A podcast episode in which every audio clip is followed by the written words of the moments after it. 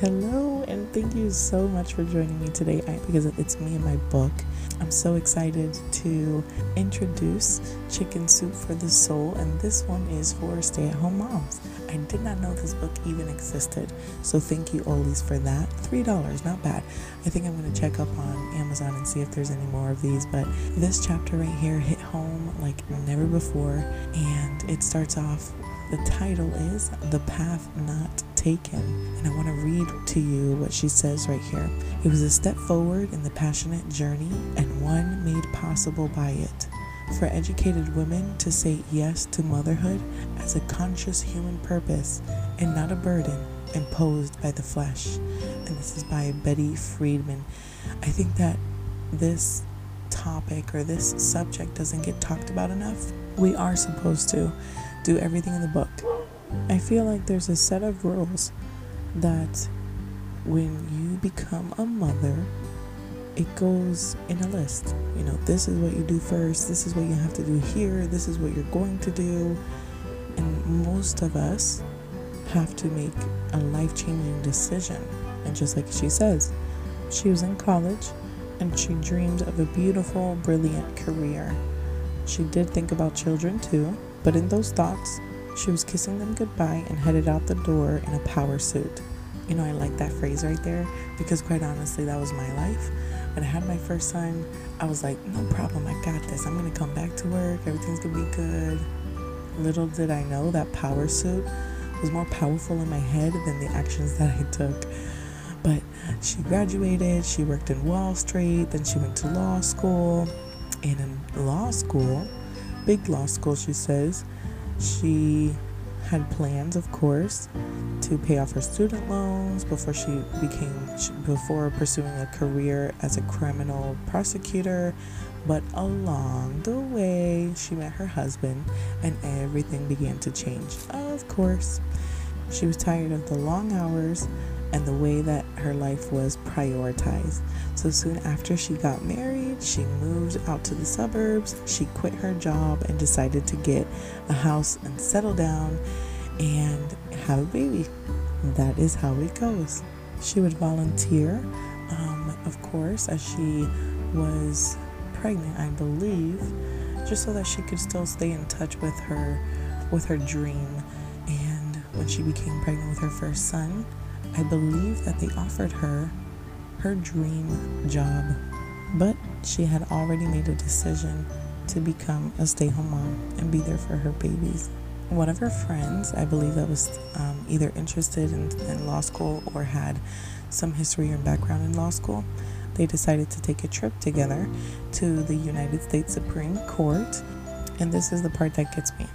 She was reading the arguments, she knew what was going to happen and when she was at, in court, she was listening to a woman that seemed like she knew what she was doing. And she realized that the job that she had walked away from 10 years ago, that was the woman who replaced her.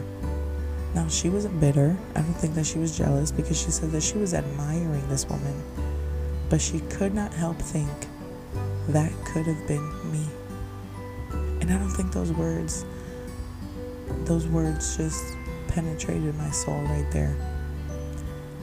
I went to cosmetology school before having children.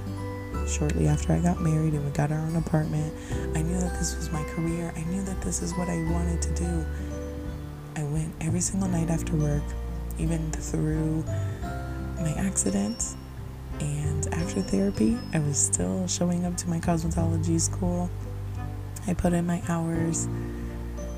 And I just cannot help but see all of like the YouTube people that I grew up on just living their lives and, and even people that I know as friends from high school that went over to cosmetology school and what they do now. And I'm just like, that could have been me.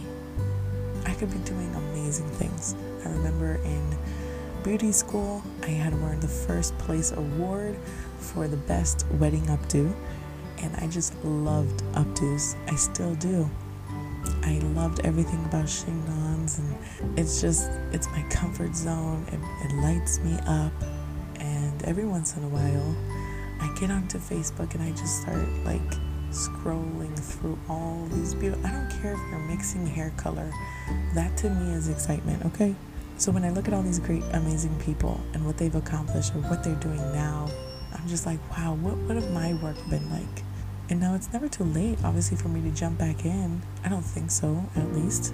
I do think that trends change, so I might have to do a little bit of study on that, on that, and um, get my hands wet on that stuff. But the basics are still the same. And yes, we have a thousand YouTube channels to teach us how to cut our hair. Nothing can replace an actual hairstylist, I will tell you that much.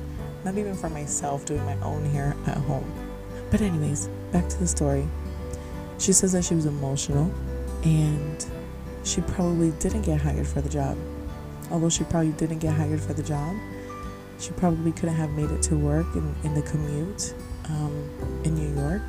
And so she had all those thoughts of um, probably, like, in my opinion, I think she was trying to reason with herself. Well, I could have been here, but look what it would have looked like. And I think that that happens to me a lot. I think back and, and, I'm just like, well, if I would be working at a salon, I'm pretty sure that it would be an all day thing. And, you know, all, all these thoughts come to my head. But I like what she says here. She came back home, and her three little boys were grumpy because she had been away for so long. She laid them in bed, and she had considered that life the life of a lawyer in a court and doing all that work. But she also thought about the years that she has had with her children and how being with them every day had given her something that she needed a connection to life that she always ignored. And for being a mom, she had become a writer, a job that she now loved. And she felt relief, not regret. I think oftentimes as moms, we feel regret all the time, whether we want to admit it or not. So we have to find ways to find that relief and although she takes a look at her choices a little bit more carefully now, and the feelings that erupted in that court have stayed with her, at every fork in the road, she reminds herself to look down each path, to look long and hard. And I love what she says here. She says, Regret did not find me this time, but it came awfully close. Like I said, I think that us as moms regret a lot of decisions that we have to make. If you become a stay home mom, you put down a career, you put down brushing your hair, you put down brushing your teeth, you put down everything. You put down everything. Watching your weight, working out, eating healthy, peace and alone time.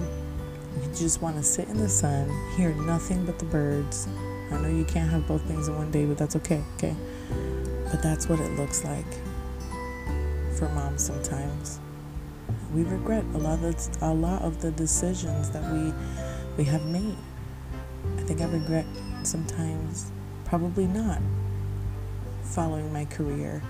I think I regret a lot of things, but when I think back at it, even today, when I'm homeschooling my son and it gets difficult, I'm just like, am I doing it right? Is there something that I have to learn? Is there something that I'm not doing right? What am I doing wrong? Should I not be a teacher? Should I not be homeschooling him? There's a lot of decisions that come into play. But then, when I'm done with the lesson and I look at my son and he has a smile on his face and I'm smiling because he got it done, I got to see his hard work. I got to see how he solved the math problem and I don't think I would ever be able to see that if he was not homeschooled. And I don't know if I'm ready to give that up or not. But the only thing that I do pray for now, after reading this beautiful story, is for the Lord to help me turn those regrets into relief. And she ends it with a picture of a balance. On one side, she has a suitcase, and on the other side, she has what it looks like a cradle mom life is always on that balance. There's one hand, there's the other hand, but there's also another hand that we don't get to see every day. but it's there if you believe it. And that hand is obviously the Lord. And sometimes we have to give that balance what we're carrying, those burdens to Him. Let Him work it out for us. Let Him be that balance for us. Let Him help us understand what belongs in one hand and what belongs in the other, but what also belongs in His.